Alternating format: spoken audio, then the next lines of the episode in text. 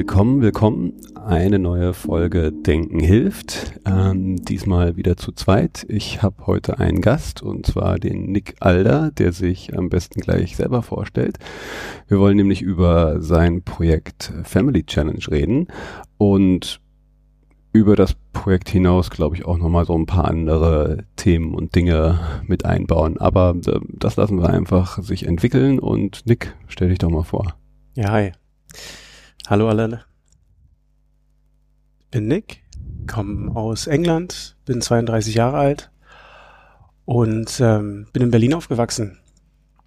War dann die Hälfte meiner Jugend in England und auch in Berlin und habe 7 Jahre lang als Erlebnispädagoge gearbeitet, so Klettern, Kanufahren, Bergsteigen mit Kindern, Jugendlichen, auch mit Erwachsenen und bin dann 7 Jahre lang immer so saisonmäßig von Land zu Land gereist, habe in Europa angefangen und konnte dadurch ganz viele Eindrücke, ganz viele Erfahrungen sammeln, und ganz viele Menschen. Hat super viel Spaß gemacht. Mal kurz zurück, du hast gesagt, du bist Engländer und in Berlin aufgewachsen. Was mir als Berliner da immer einfällt, waren deine Eltern britische Soldaten. Das ist so der erste Gedanke. Ja, fast. Die waren Musiker, die haben es ein bisschen entspannter genommen. Und das kulturelle Angebot für Musiker in Deutschland ist unglaublich. Also in England gibt es, glaube ich, 6 Opernhäusern und irgendwie in Deutschland 90. Und daher konnten meine Eltern in den 80ern hier ein sehr gutes Angebot annehmen. Mein Vater hat 30 Jahre bei der Berliner Philharmonie gespielt, als Pianist und Mutter ist Opernsängerin. Und so bin ich mit klassischer Musik aufgewachsen. Ist auch ein Teil von dem Projekt.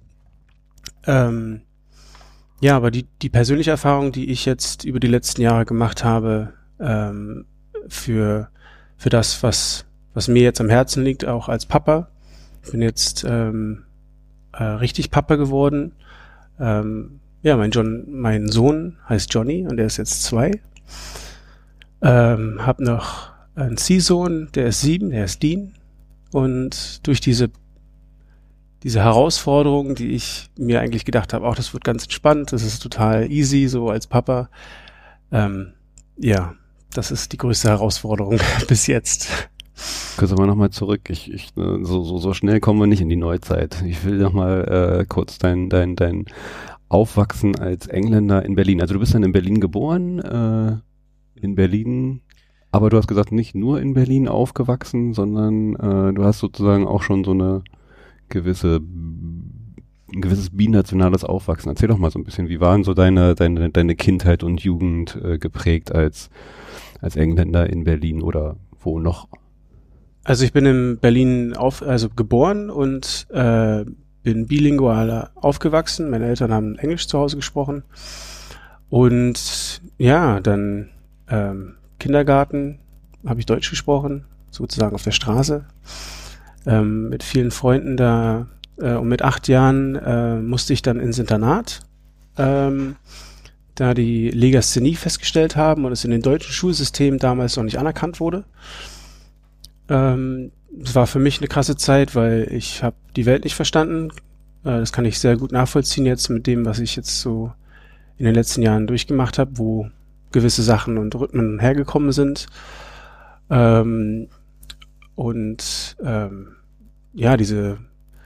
Diese Entfernung dann, also ich bin dann ins Internat nach England gebracht worden und habe meine Eltern dann alle 6 Monate gesehen. Und das ab dem 8. Lebensjahr. Wie war das für dich? Also war das eine komplett fremde Welt oder war das jetzt unbekannt? Das ist man hat so erstmal so genommen, wie es war. Also ich war ausgewechselt, also das war wirklich der Erfolg und auch das Risiko, was meine Eltern eingegangen sind in dieser Zeit. Die haben das Risiko angenommen und haben mich ins Internat geschickt und innerhalb von 6 Wochen war ich ausgewechselt. Ausgewechselt inwiefern? Also ich war von Suizid gefährdet mit 8 Jahren zu ich liebe das Leben und Ja, mir geht's gut. Und das zurückgeführt auf die Legasthenie, also ja, das war die Auswirkung, die das auf dich gehabt hat?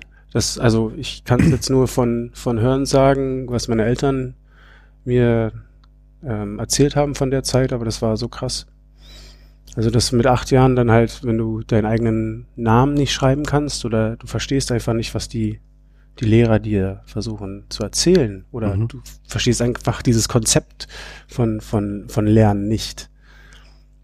Ja, und da war ich sehr unglücklich. Also gab es eine Situation, wo ich erwähnt habe, dass ich nicht mehr leben möchte, und dann haben meine Eltern gesagt, die müssen jetzt was machen. Okay.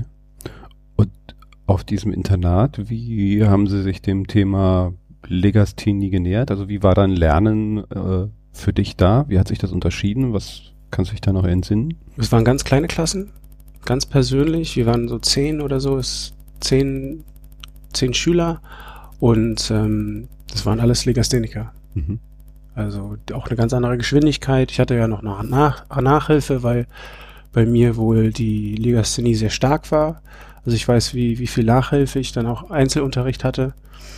Und da bin ich auch super dankbar, im Nachhinein dann nicht komplett in so ein Bildungsloch zu fallen im normalen System, also dass meine Eltern das auch von den Kosten her auch tragen konnten. Und daher bin ich sehr, sehr dankbar. Und dann bist du wie lange? Also du meintest, nach 6 Wochen warst du eigentlich schon in Anführungszeichen wie ausgewechselt, aber du bist jetzt nicht nur 6 Wochen geblieben. Das war. Nee, ich glaube auf der Schule, auf der Edington Shapwick School in Somerset war ich 6 Jahre, 4 Jahre davon war ich im Internat, und dann war meine Mutter drüben in Cheddar, wo der Käse herkommt. Ah ja, also von 8 bis 14 hast du in England verbracht? Ja, also von 8 Jahren bis 14. Die Schule, die mir am meisten geholfen hat, das war die erste, und dann war ich auf 3 weiteren Schulen. Es war auch Mischung aus Internat und staatlichen Schulen, aber so für mich das Gefühl von Schule ich war froh, wo es vorbei war. Ah ja, selbst mit diesen auf dich angepassten didaktischen Lernsystemen war Schule nicht so das. Das hat sehr viel Spaß gemacht, aber dann wurde man dann ab der 9. Klasse, dann war ich auf einem Bildungsniveau, wo ich ganz normal in eine Schule gehen konnte. Aber dann mit 16 war ich dann wieder fest zurück in Berlin. Mhm. Bin dann auf eine British International School gegangen, und dann mit 16 war ich auch froh, dann, wo ich mittlere Reife erreicht hatte, und dann raus. Wie waren das so die, ich meine, die Zeit von 8 bis 14 ist ja schon eine sehr prägende, geht's ja dann schon auch so mit in die Pubertät rein, und dann aber auch in der Zeit auch noch so den Wechsel wieder nach Berlin. Also wie hast du das so wahrgenommen? Halt auch da alleine schon so die unterschiedlichen Kulturen, Berlin, Deutschland, Großbritannien. Man muss ja auch sagen, Berlin ist ja an sich für sich auch mal ein Kosmos für sich. Das kann man ja nicht unbedingt nur mit Deutschland vergleichen. Nee, das kann man nicht vergleichen. Also Berlin war für mich auch immer Heimat. Vom Gefühl her, wenn ich gewisse Bauwerke gesehen habe, ob es der Funkturm war oder die großen Kraftwerkstürme da auch in der Nähe, wenn man der Autobahn die Ringe rumfährt. Und da hat man sich einfach heimisch gefühlt, wenn man so einen gewissen, ich habe es noch in Erinnerung, wo man einen gewissen Weg als Beifahrer dann gefahren ist und hat immer aus dem Fenster geguckt, und dann wusste man, man ist irgendwie zu Hause. Und das war für mich immer so schön. Also ich bin dann halt so der Berliner Nick, dann England Nick war halt, und es war, glaube ich, auch diese Entwicklung mit der Sprache. Wenn ich Deutsch spreche, ist halt eine Oktave tiefer, und bei Englisch ist halt ein bisschen höher. Mhm. Und so hat sich das eigentlich ganz natürlich angefühlt in der Kindheit, dann in die Pubertät, auch diese Sprach Entwicklung so, dann warst du eine Weile in dem Land und dann brauchtest du einige Zeit, um dich wieder anzupassen und dann irgendwann war das so ein Rhythmus drin, wo du gar nicht mehr drüber nachgedacht hast. Hm. Okay, dann 16 Berlin Schule vorbei und dann ging's los oder was war dann so dein Weg? Dann war mein Weg, ich glaube, viel meinen Eltern das Leben etwas schwieriger machen. Ja, was macht man dann mit 16? Also das war für mich so, was macht man nach der Schule? Was ist dann ja irgendwo so ein Kontaktpunkt für als junger Erwachsener mit ja, mit der Erfahrung, also die man schon gemacht hat. Und das ist man auch gar nicht so bewusst, wie diese Entwicklung einen auch so krass geprägt hat von dem 8. Lebensjahr oder sogar auch das Aufwachsen mit bilingual und damit, ich glaube, 17 dann nach einem Jahr von ja, Teenager sein und Scheiße bauen. Habe ich mich dann freiwillig gemeldet bei der englischen Armee und bin dann ab nach England wieder zurück. Mhm. Und da ich den Einstiegstest, das war auch alles computergeneriert. Ich wollte eigentlich zu den Ingenieuren rein und dann musste ich zu den Infanteristen, also zum Kanonenfutter, weil ja die Legasthenie halt da ein bisschen das Thema war. Ja, und dann war ich beim Basic Training, habe das in Cambridge gemacht und dann war ich Soldat für ein paar Wochen, ein paar Monate und dann kam so ein Knackpunkt, wo ich gedacht habe, was mache ich hier? Was mache ich hier? Ich habe das jetzt, war eine tolle Erfahrung. Ich war noch nicht 18 und das ganze Regiment damals, der Royal Anglians, sind, wann waren das? Das war also im Irakkrieg, da wo es alles hochgegangen ist. Und die sind alle nach Irak. Ja. Und dann habe ich mich ganz schnell entschieden, ich möchte hier nicht sein. Habe auch einige Freunde dann dadurch, die dann auch schon früher weg waren, mit denen ich dann trainiert habe, das Basic Training gemacht habe. Die waren anders, die waren ausgewechselt nach dem Irak-Einsatz. Also die waren für mich... Also du hast es erlebt, was es aus dir machen kann, so ein Krieg. Ja, also ich habe selber nicht erlebt. Ich bin auch sehr dankbar dafür. Aber habe sehr schnell diesen Eindruck gefunden, irgend so ein Schutzengel in mir hat gesagt, Nick, anderer Weg. Bin raus, du kannst dich discharge as of right, nennt sich das. Und kannst dann, bevor dein 18. Lebensjahr, kannst du dann frei entscheiden. Bin ich dann raus. Und durch die Hilfe von meiner Mutter habe ich dann bei einem Activity Center, so ein Outdoor-Erlebnis-Center, habe ich eine Ausbildung gemacht als Erlebnispädagoge. Ich war der erste Auszubildende für die und in meiner ersten Schule, in dieser legasthenischen Schule, Edington Shapwick, war ich Teilnehmer bei einem dreitägigen Übernachtungsabenteuer für Kinder, Camp. Und die hießen Mill on the Brew. Und Mill on the Brew hat mich dann aufgenommen als ihren ersten Apprentice. Und da habe ich alles gelernt über Kanufahren, Klettern, Umgang mit, ja, ich war noch Kind, also ich war gerade mal 18, ja.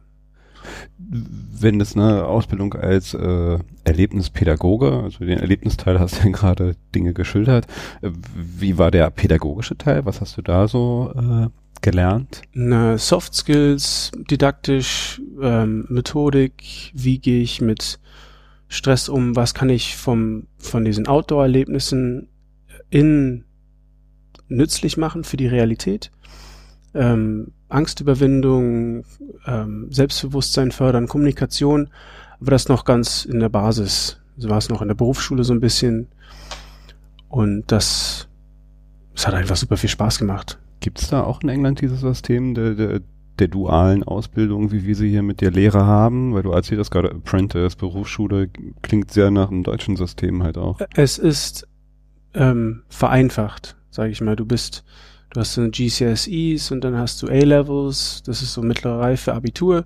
Und dann gibt's so NVQs, das sind National Vocational Qualifications. die dann mit verschiedenen Levels, also im internationalen Bildungssystem von Europa hast du ja diese verschiedenen Stufen, und da wird es ein bisschen drauf basiert.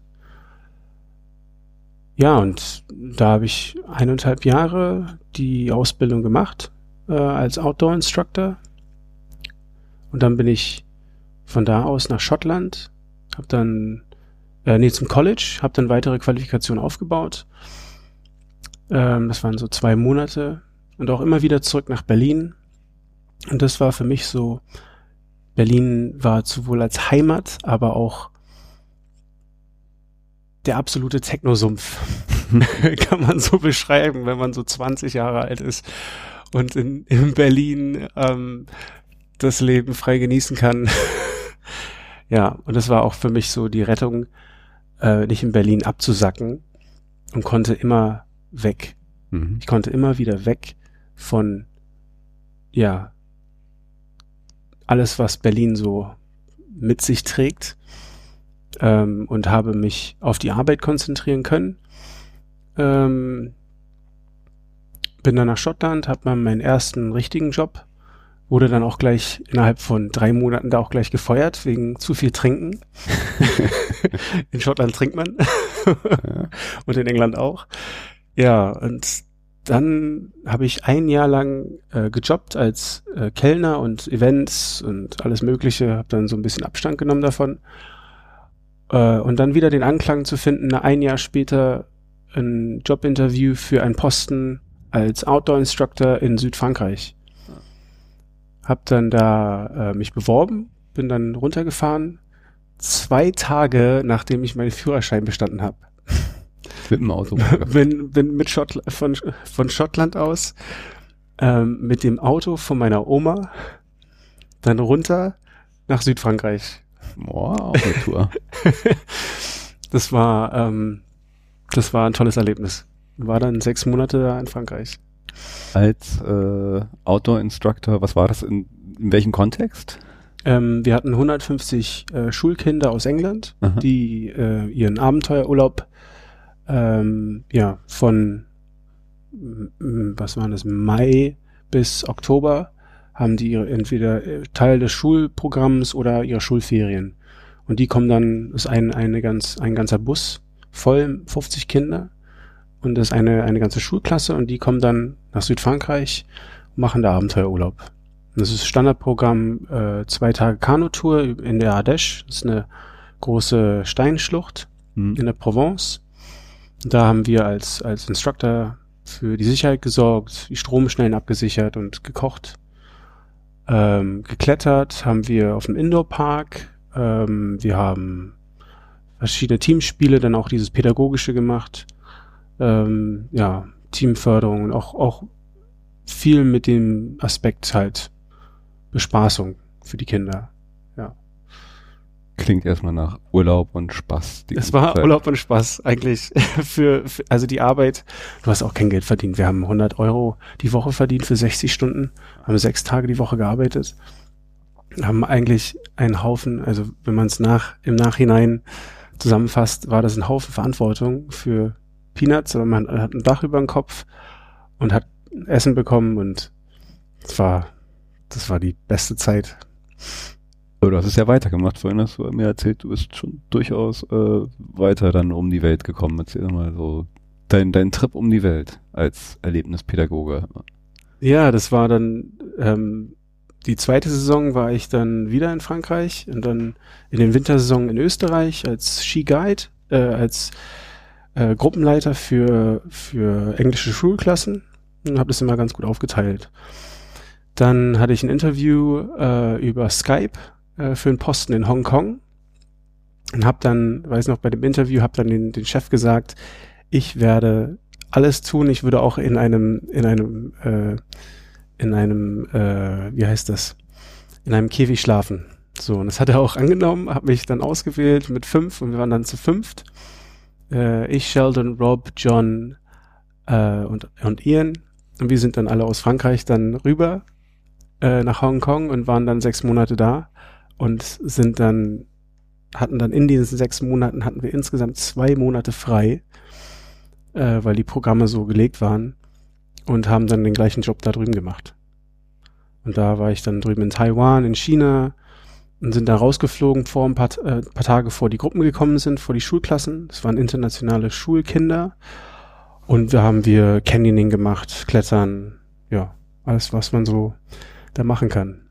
Hab dann auch die Verbindung zu der asiatischen Kultur. Ich hatte keine Ahnung von Asien, überhaupt nicht.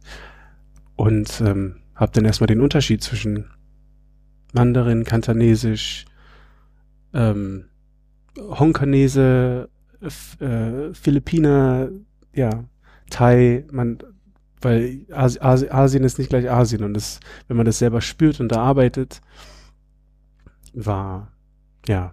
Wie eng war da so der Austausch als Pädagoge, der da Schulklassen, die wahrscheinlich irgendwie auch in ihrem gewissen Setting da abgekapselt von der sonstigen Kultur, gab es da viele Möglichkeiten, halt auch da richtig einzutauchen? Oder war das dann halt doch so seine Blase, die man da hatte? Also die Internationalschulen, die waren wohl sehr für sich. Wir als die Firma hieß Asia Pacific Adventure, fast nur mit Internationalschulen gearbeitet, auch kostentechnisch. Ja, und da war es fast alle, das komplette Spektrum von Europäer, Kanadier, Amerikaner, ja, Diplomatenkinder, ja, sehr gebildet, fand ich, sehr, sehr gebildet, und da war, auch die Programme waren auf sehr hohem Leistungsniveau, auch was die Kinder an Erlebnisse hatten. Wir sind 30 Meter Wasserfalle abgeseilt mit 10-jährigen, 12-jährigen Kindern. Also die waren schon echt im Verhältnis schon sehr, sehr gut dabei. Okay. Ja. Ja, und von da aus dann wieder zurück nach Deutschland, wieder in der Ardèche Sommer. Da hatte ich für eine deutsche Firma dann gearbeitet, habe dann das Camp geleitet und immer so Stückchen weit, immer diese Erfahrung mitgenommen, weiterentwickelt und dann diese persönliche Erfahrung, die man dann irgendwann hat. Nach 5 Jahren in der Industrie konnte ich mal ein bisschen mehr Geld verdienen. War dann 8 Monate drüben in Australien, habe dann auch da in Blue Mountains gearbeitet. Das war schön. Und dann nach Australien, nach den ganzen Eindrücken von den ganz verschiedenen Ländern, habe ich dann gesagt, ich möchte jetzt so irgendwie ankommen in Berlin. Bin dann zurück nach Berlin und habe meine ganzen Eindrücke genommen und habe die dann in eine Firma, die hieß Challenge Berlin. Die hatte ich gegründet 2010. Und innerhalb von 6 Monaten habe ich so viel Energie und Leidenschaft da reingesteckt. Und ich wusste einfach bei diesem Business-Teil nicht mehr weiter. Und dann habe ich das alles so ein bisschen auf Eis gelegt, weil ich gemerkt habe, erstens war so ein bisschen die Luft raus. Und das Konzept war für englische, oder nicht für englische, sondern für Schulklassen aus ihrem Kiez, ihre Stadt kennenzulernen. Mhm. Weil viele kennen ihre Stadt nicht. Mhm. So, und dann mache ich eine riesen Schnitzeljagd um ganz Berlin mit Kindern, und ist auch auf Teambuilding-Basis. Ja, und das haben wir auch alles durchgeprobt mit verschiedenen Gruppen, Fotos gemacht, das war eigentlich so alles startbereit, und dann fehlte mir so ein bisschen so dieses Start-up. So. Ja, und dann habe ich das Industrieklettern entdeckt, und dann war so Big Bucks. Da war dann das große Geld, was ich in der Woche verdienen konnte, konnte ich am Tag verdienen. Und das Industrieklettern hat mir ermöglicht, dann auch eine eigene Wohnung. Bis dahin hatte ich nicht die finanziellen Möglichkeiten, eine eigene Wohnung. Bin auch immer wieder zurück zu meinen Eltern irgendwie und selbstständig dann. Und das war ein tolles Gefühl. Und da mit dem Industrieklettern einen sehr schnellen Anklang gefunden zu der Ausbildung. Innerhalb von einem Jahr war ich dann Ausbilder bei der Ausbildungsfirma, die mich ausgebildet hat. Und dann mit einem Kontakt auch wieder, meine Mutter kam ins Spiel, hat mir wieder geholfen, hat mir meinen ersten Geschäftspartner vorgestellt. Und dann hat sich das so entwickelt, und auf einmal stehe ich da und bin mit 28, Geschäftsführer von einer Servicefirma. Habe eigentlich keine Ahnung, was es ist, so wirklich, oder was man alles so auch an Verantwortung und so weiter, also es war mir auch nicht so wichtig, aber es hat sich gut angefühlt. So, und ich konnte diese zwischenmenschliche Verbindung, Netzwerken, sehr schnell die Kontakte rausfinden und von da auf hat sich das so entwickelt von 2013, wo wir die Servicefirma gegründet haben und die gibt es jetzt schon seit sechs Jahren, ja. Und wir betreuen verschiedene Kraftwerke, sind in Offshore-Anlagen unterwegs, schicken da Industriekletterteams überall. Ja, war da sehr lange selber tätig als Industriekletterer. Haben 2015 haben wir eine Ausbildungsfirma mit verschiedenen Geschäftspartnern gegründet, im Norden von Berlin. Und ja, 2017 war dann der große Durchbruch mit zu Ende 2016 war dann der große Durchbruch mit einem großen Kunden in der Windbranche und auf einmal steht man dann mit 2000 Teilnehmern im Jahr. Haben wir dann da weitergebildet. Hat ihr da, also klingt jetzt erstmal ganz anders, aber ja, wenn ich mir so überlege, irgendwo dann halt doch eine Verbindung zu dem, was du vorher gemacht hast. Also ich meine, wenn du jetzt Leute ausbildest und das ist was, das ist ja schon eine sehr menschliche Geschichte. Hat dir da eigentlich das, was du da vorher getan hast, auch da geholfen? Ja, total. Also das nachzuvollziehen, was dieses Gefühl von Stress letztendlich in einer extremen Situation, das war so meine Basis für eine Ausbildung, weil wir haben viel mit Erste-Hilfe-Modulen, auch viel im technischen Bereich, Mechanik und Elektrik. Aber für mich war das wirklich ein Erlebnis für die erwachsenen Männer und Frauen, die die Anlage reinigen oder warten müssen. Und falls ein Unfall passiert, wie kann ich das in einer kontrollierten Umgebung simulieren und ihnen ein Stück weit diese Erfahrung mitgeben, dass sie da vorbereitet dafür sind. Und da habe ich, das war so mein Baby, ich habe mir Gedanken gemacht, das war für mich dieses Kreative, wo ich mich entfalten konnte und habe dann ja so eine Art Parcours-System auch gemeinsam, wir haben auch ein polnisches Ausbildungszentrum und habe das Konzept von denen erweitert und habe dann so Stufensystem mit realistischen Verletzungsmustern, Szenarien, Personen, multiple Verletzungen, also richtig skaliert, dass die Techniker ein wirkliches Gefühl haben von Stress, von Rauchmaschinen, ja, bis Surround-Sound-System, wo wir die richtig mit Schall stören, also diesen Stress zu simulieren. Und das ist so gut angekommen. Ja, Erlebnispädagogik. Erlebnispädagogik halt, ne? Ja.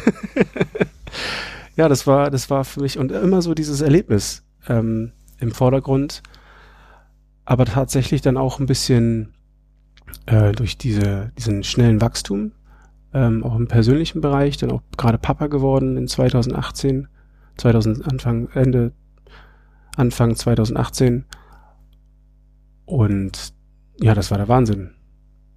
Der Wahnsinn, der auch ein bisschen überfordernd war, oder? Ja, total, total. Es war für mich ja eine neue Herausforderung, aber dann irgendwann verliert man sich und das war so diese wesentliche Frage, dann irgendwann gar nicht mehr mit sich einen Kontakt zu haben. Ich wusste nicht mehr, was mir wichtig war, auch die Verbindung zu meiner Familie, auch die Verbindung zu mir, war dann auch irgendwann weg durch diesen ganzen Druck, der dann erzeugt wurde, auch durch sich selbst, dass man da leisten muss und leisten möchte. Ja, und dann durch sehr gute Beratung von anderen Geschäftspartnern, die Ähnliches durch hatten, danke ich Roman, der mir ja sehr geholfen hat in der Zeit, wo er gesagt hat, Nick, nimm doch mal eine Pause, mach doch mal, wir brauchen jetzt einen Manager, der das im Camp strukturiert und das ist halt nicht mein Kernbereich. Ich habe mich in Prozessen, Health and Safety, Qualitätsmanagement, so ein bisschen verloren gefühlt. Und das war die beste Entscheidung, die ich jemals getroffen habe. Fürs Ego natürlich ein großer Schlag, wenn man sagt, okay, ich gebe jetzt mein Baby ab und man lässt es halt anderen machen. Aber das war die wichtigste Entscheidung, auch loszulassen und lernen, auch mal wieder in sich zu reflektieren und zu gucken, was ist da los. Und dann innerhalb von 2018 konnte ich dann durch einen sehr persönlichen Prozess mit mir selber, durch verschiedene Therapiearten, Meditation, Yoga, habe ich alles wieder aufgerufen, was ich früher ein bisschen angeschnitten hatte. Und das war für mich eine unglaubliche Reise. Durch diese Reise hatte ich dann einen ganz tollen Ort mit einer Familie kennengelernt, wo die Retreats anbieten. Das ist in Klarendorf. Mhm. Und da habe ich über 2 Wochenenden an so spirituellen Seminaren teilgenommen. Und mich wiederzufinden in einem Bereich, um mir selber die Frage zu stellen, als Papa, auch als Mann, was will ich? Was ist mir wichtig? Wie lebe ich im Umgang mit mir selber, auch mit meinen Freunden?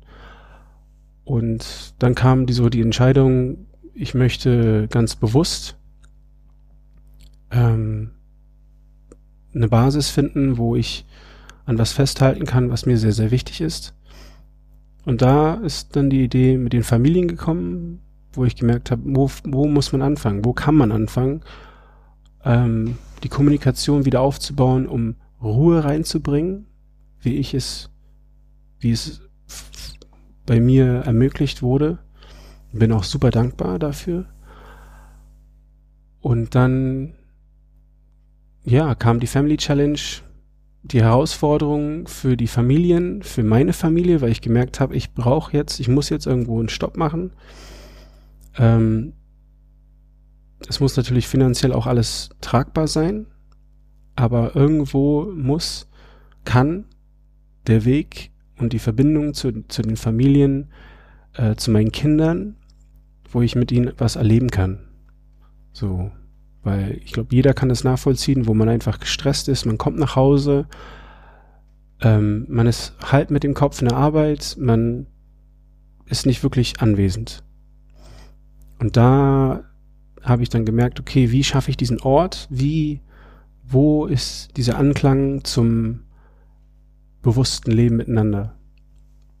Und da kam eins zum anderen und jetzt machen wir 6 Veranstaltungen in Klarendorf, das ist etwa eine halbe Stunde von Berlin. Und da machen wir Abenteuer für Familien. Richtiges Erlebnis, raus aus dem Alltag, ab. Das erste Regel, keine Handys. Mhm. Ich bin absoluter Handy abhängig. Wir alle. So wie alle.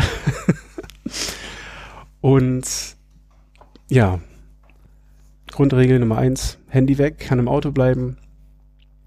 Und dann von Freitagnachmittag bis Sonntag, richtiges Abenteuer. Vielleicht nochmal, du hast es ja jetzt schon angedeutet, aber nochmal so dieses, hat ja ein ziemlich umfassendes Konzept, eine Philosophie und auch Ziele, die er damit da verfolgt. Vielleicht gehst du da nochmal so ein bisschen so von vorne bis hinten. Ich habe mich da noch mal ein bisschen eingelesen, aber das wäre natürlich schön, wenn du das nochmal so ausführst. Wir müssen auch ganz kurz eine Pause machen. Jo. So, nochmal kleiner Break gewesen wegen kleinen Johnny, der nicht schlafen will. Ist ja auch okay. Wir wollten jetzt nochmal einsteigen in das Konzept. Du hattest ja schon mal so ein bisschen ausgeführt darüber und führ uns doch nochmal so ein bisschen durch die Philosophie und das Konzept, was du mit der Family Challenge verfolgst. Also einmal für meine Familie, ich möchte Abenteuer mit meinen Kindern erleben? Und wie mache ich das am besten als Unternehmer mit den ganzen Drumherum, was so passieren muss, um leben zu können? Und da habe ich mir Termine gesetzt, wo ich mir da fest Zeit nehme. Ich glaube, wir brauchen alle einen Ort, wo wir runterkommen können vom Alltag, uns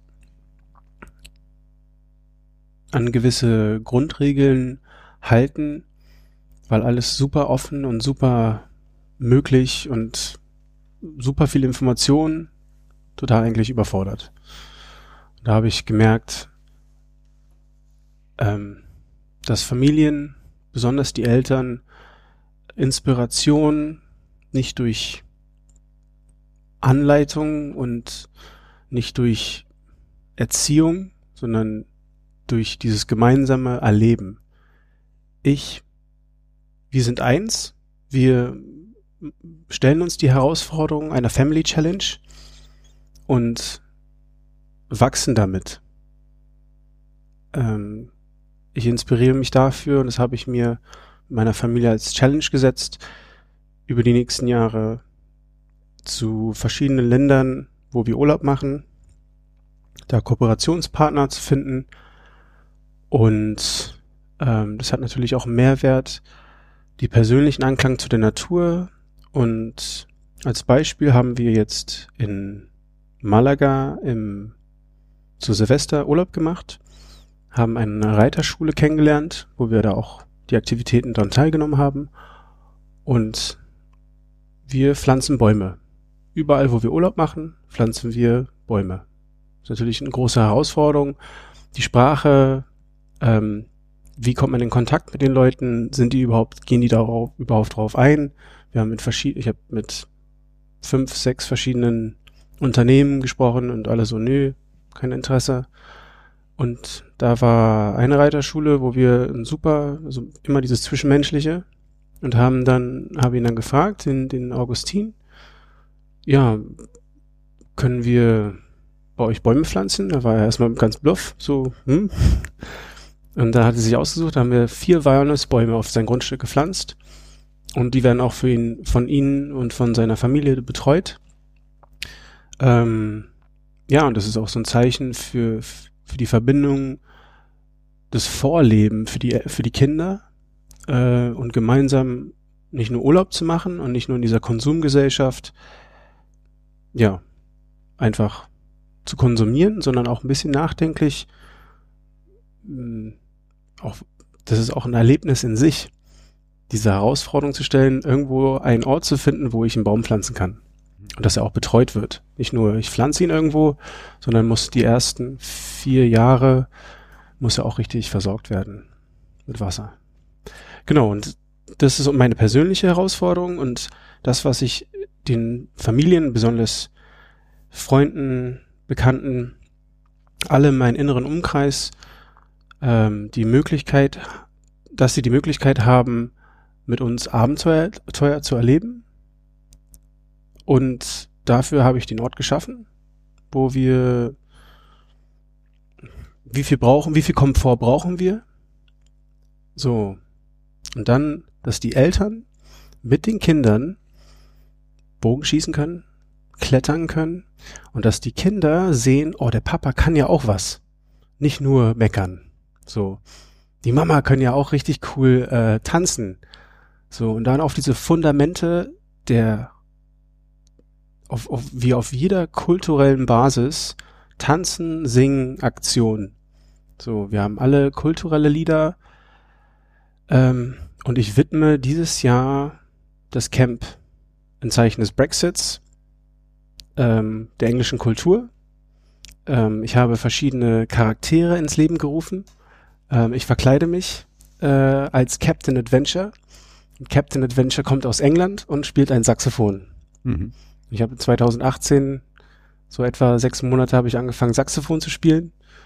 Ja, kann es noch nicht sehr gut, aber ich krieg schon ein paar Töne raus und die Verbindung zu der Musik für Familien, die da überhaupt keinen Berührungspunkt haben für Instrumente. Was ist ein Saxophon? Boah, ist das laut?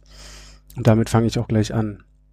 Kontakt mit Musik, Abenteuer in einem neuen Ort, Lagerfeuer und richtig dieses Gefühl, back to the basics, aber mit einer gewissen Herausforderung im Konzept eines Escape Games.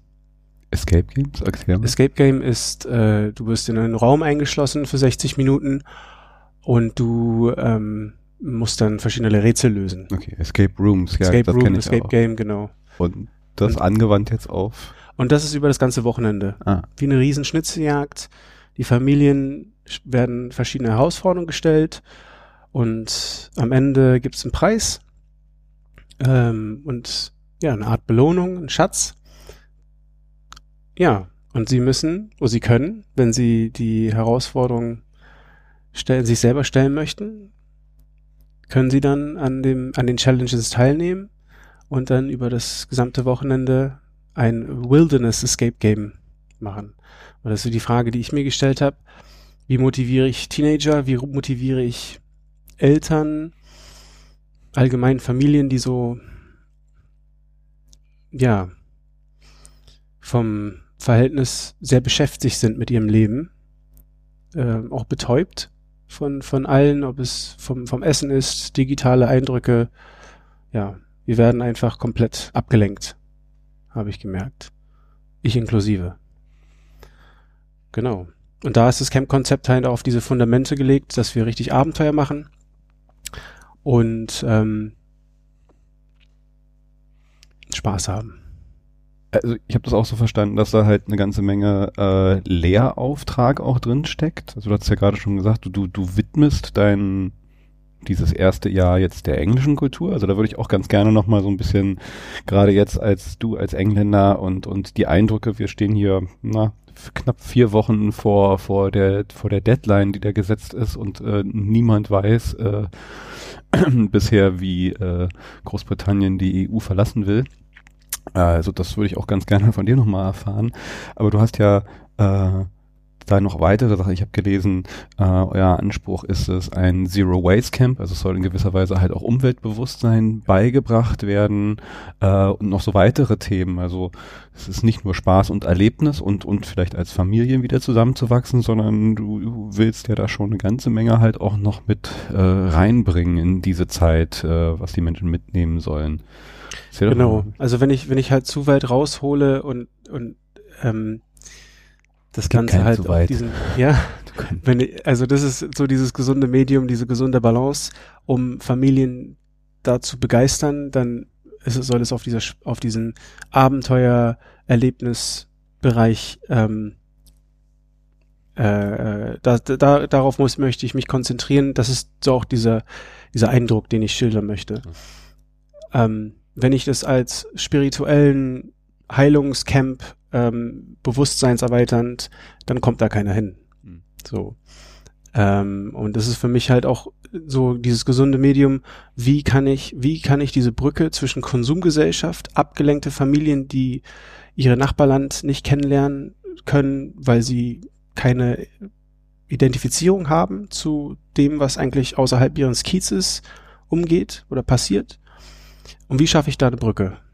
So, und da ist es für mich die Challenge, für meine Familie in verschiedene Länder zu reisen, Kooperationspartner zu suchen und gleichzeitig dann auch dieses Erlebnis zu haben.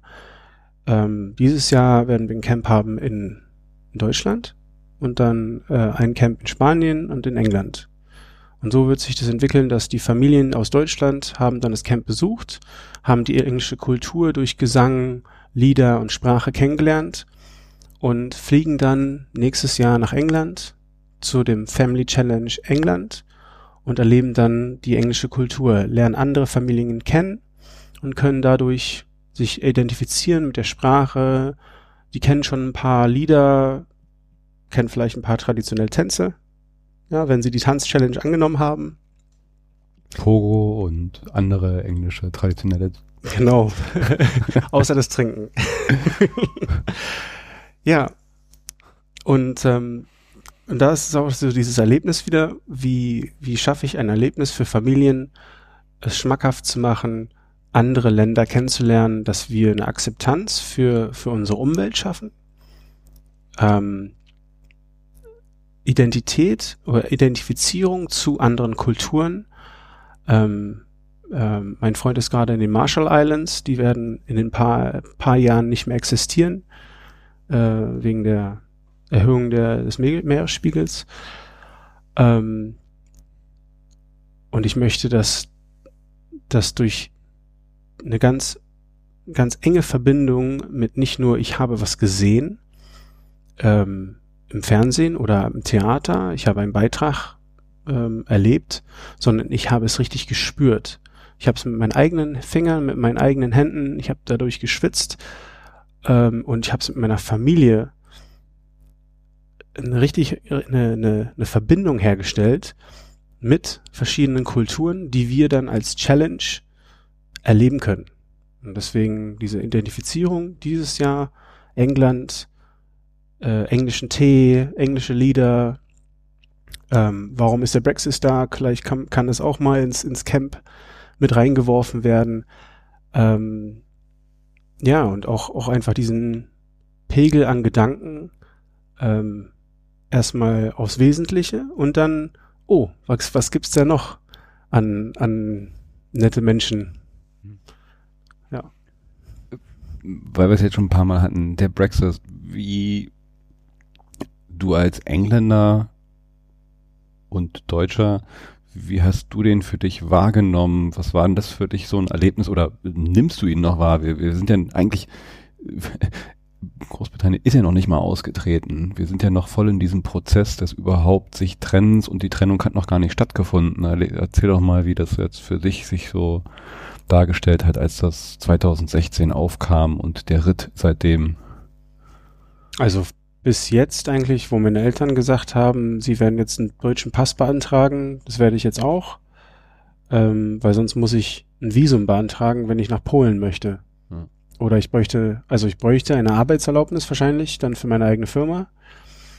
Und wenn ich nach Frankreich möchte oder irgendwo in Urlaub außerhalb Deutschlands, ja, müsste ich dann ein Visum beantragen mit einem englischen Pass.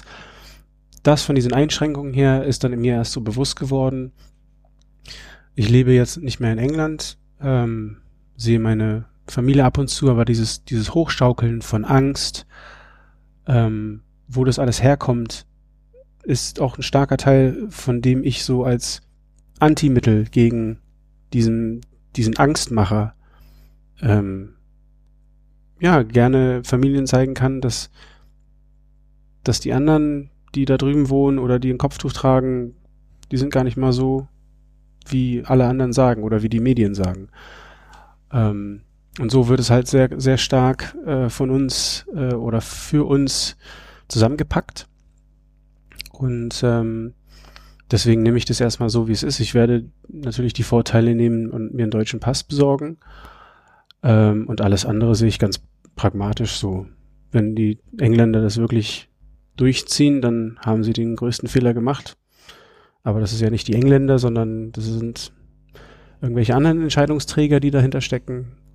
Und ja. Hast du das Gefühl, den Menschen, du hast ja vielleicht seitdem auch schon weitere Kontakte noch in die andere Heimat gehabt, wie bewusst ist den Personen, die du da kennst, was sie da für ein Abenteuer eingehen? Nee, es ist dir nicht. Erst wenn die es selber richtig spüren. Und das ist die Kunst der Emotionen, die wir täglich ganz unbewusst spüren. Durch Medien, durch Eindrücke, durch Fernsehen, alles um uns rum. Und das spüren die momentan nicht, weil sie noch nicht ausgetreten sind. Sie spüren den Nachteil oder die Änderung, die dann antritt, wenn sie dann 3 Stunden in der Schlange stehen müssen am Heathrow oder irgendwo, wenn sie nach Mallorca fliegen möchten im Urlaub, weil die Engländer sind auch ein Reisevolk. Ob per Schiff oder per Flugzeug oder per Auto, wir reisen genauso viel wie die Deutschen. Und das ist für die, auch für die etwas älteren Generationen, die dann alle schön zum Wahlpult gelaufen sind und die ja diese paar Prozent genommen haben zur Vorwahl da in 2016. Ich denke, es ist auch eine Art, uns irgendwie zu beschäftigen. Aber wir werden sehen, was passiert. Man findet immer eine Lösung. Ein Teil, finde ich, ja, ist ja dein Projekt, also ein Beitrag dazu, vielleicht wieder so eine gewisse europäische Identität zu entdecken oder zu entwickeln. Ich beschäftige mich ja jetzt auch damit relativ intensiv, weil ich mich manchmal eigentlich auch ein bisschen mehr als Europäer identifiziere oder das faszinierend finde oder das halt auch gerne möchte. Und ich habe so das Gefühl, dass halt viel von dem, was da passiert, halt dieser Mangel an Identität ist oder dieser gewisse Verlust von Identität. Da haben wir vorhin auch schon ein bisschen drüber geredet. Dass ja, den Menschen über all diese Jahre, Jahrzehnte des wirtschaftlichen Aufschwungs, den wir erlebt haben und der genau des Humanismus, sage ich jetzt mal so, der Entwicklung des Individuums und all diesen Dingen, aber auch irgendwas abhanden gekommen ist. Also eine gewisse Art von Identität, die früher mal Religion waren, die Familien eigentlich immer sein sollten, und viel von dem hat sich halt aufgelöst. Die Familie löst sich weiter auf. Religionen sind nicht mehr das, was sie mal waren. Sie sind nicht der Fixpunkt für uns.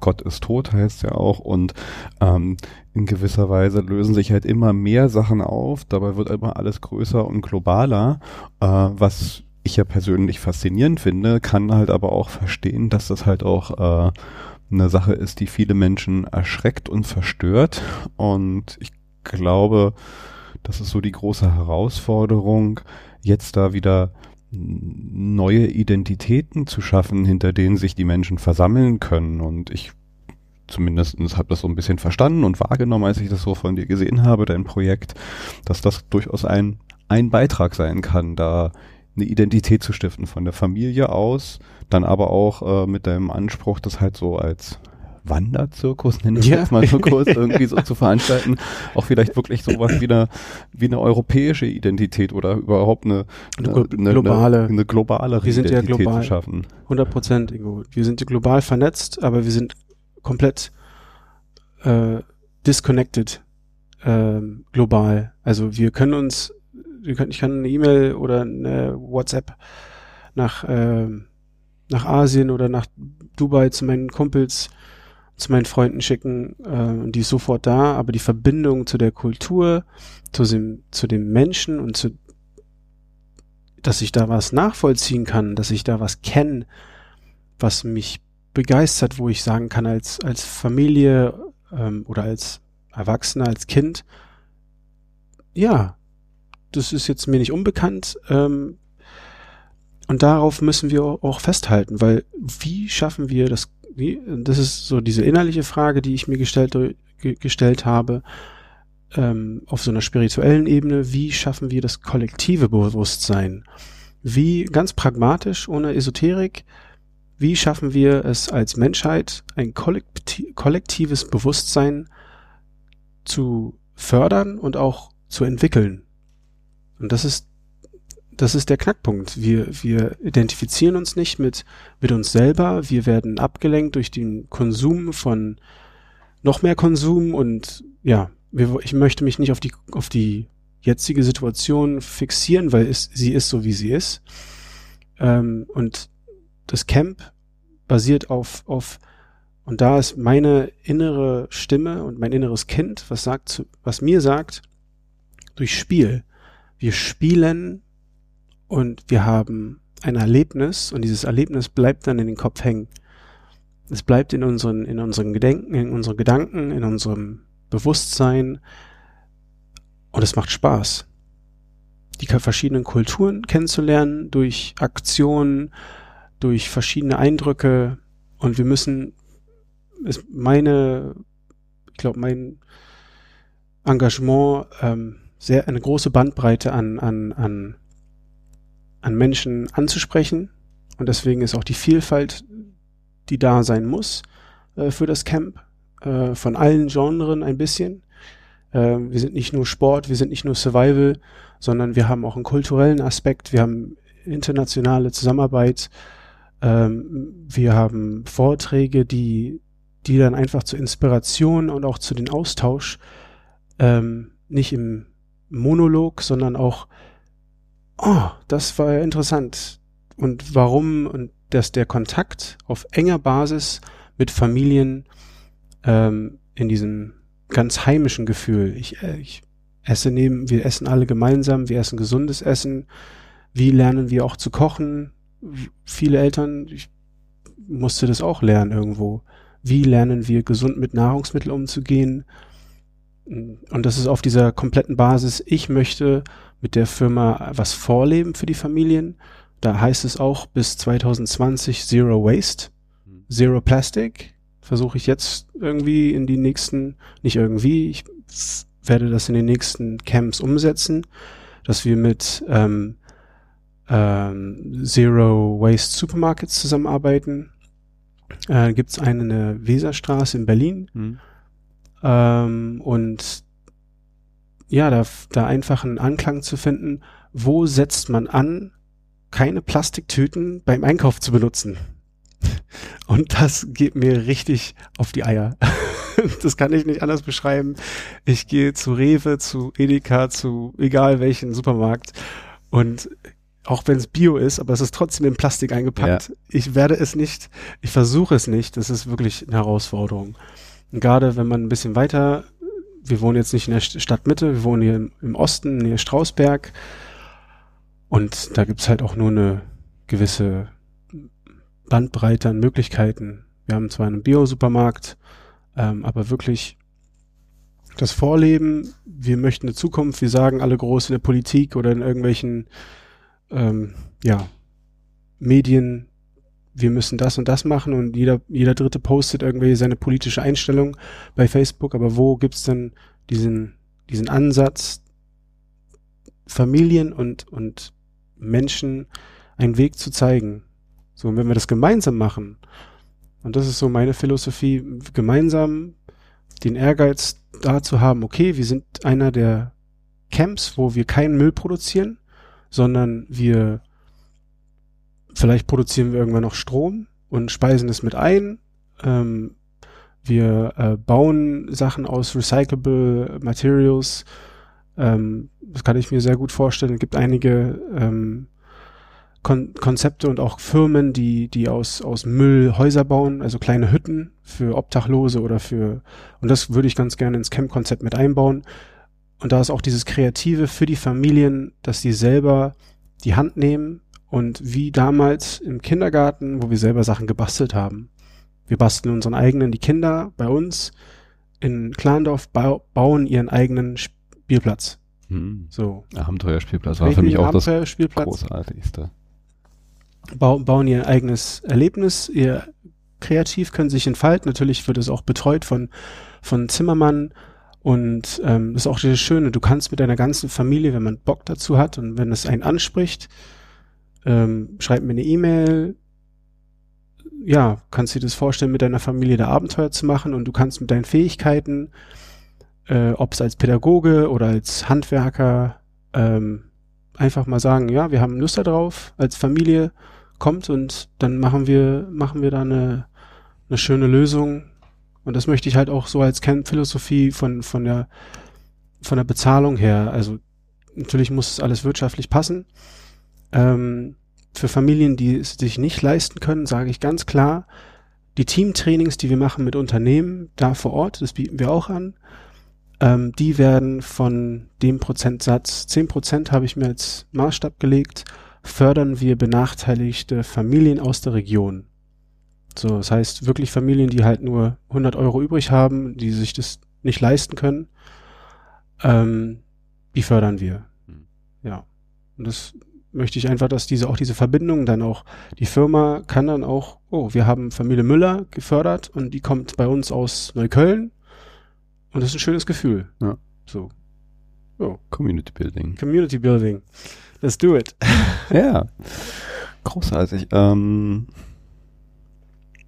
Ich überlege jetzt gerade, ich würde es jetzt ungern, das war so ein schöner Abschluss und Wrap-Up, jetzt irgendwelche Brexit oder andere Sachen, das passt jetzt, finde ich, gar nicht so rein. Nee. Hatten wir auch schon. Ja, ich freue mich, vielleicht, wenn wir jetzt schon da sind, auch wenn dieser Podcast natürlich jetzt, wir sind nicht im Radio und das wird jetzt nicht unbedingt morgen oder übermorgen gehört, sondern auch in 100 Jahren noch, aber du kannst ja trotzdem nochmal sagen, so die nächsten Termine, es ist ja jetzt nicht so ein Robinson-Camp, wo du halt irgendwie jede Woche anreisen kannst. Ihr habt bestimmte Termine. Magst du da vielleicht nochmal so ein paar nennen, was die nächsten sind? Genau, also der nächste ist im April. Das ist, versuchen immer zum Ende des Monats zu machen. Wir haben den 26. bis zum 28. April anvisiert. Ist nach den Osterferien. Und da machen wir Opening Ceremony. Meine Eltern werden da auch ein kleines Konzert machen. Ja, Schwerpunkt sind als Rahmenprogramm, je nach Wetterlage kann sich auch einiges ändern, aber sind Bogenschießen, Klettern, jede Familie pflanzt einen Baum auf dem Grundstück, wird von der Familie, die das Grundstück, die Grundstückbesitzer auch betreut, ist da die Verbindung zu der Natur. Wir machen am Sonntag, Überlebenstraining für die Familien, also Notfall-Szenario-Training, das heißt mit einem Feuerwehr oder ein Paramedic aus meinem Freundeskreis werden wir Szenarien nachbilden. Papa liegt auf dem Boden in der Küche. Was macht das Kind? So. Wie setze ich den Notruf ab? Werde ich dann auch vielleicht ein bisschen schminken, so dass es auch realistisch rüberkommt.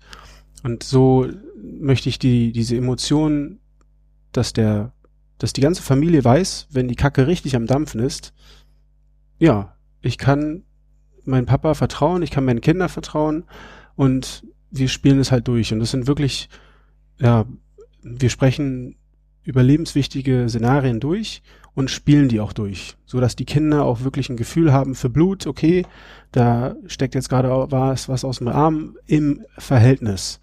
Und das mache ich vom Gefühl her, und das machen wir vom Gefühl her, je nachdem, wie die Gruppe darauf reagiert, wie weit können wir steigern, machen ganz einfache Szenarien am Anfang und bauen es dann auf.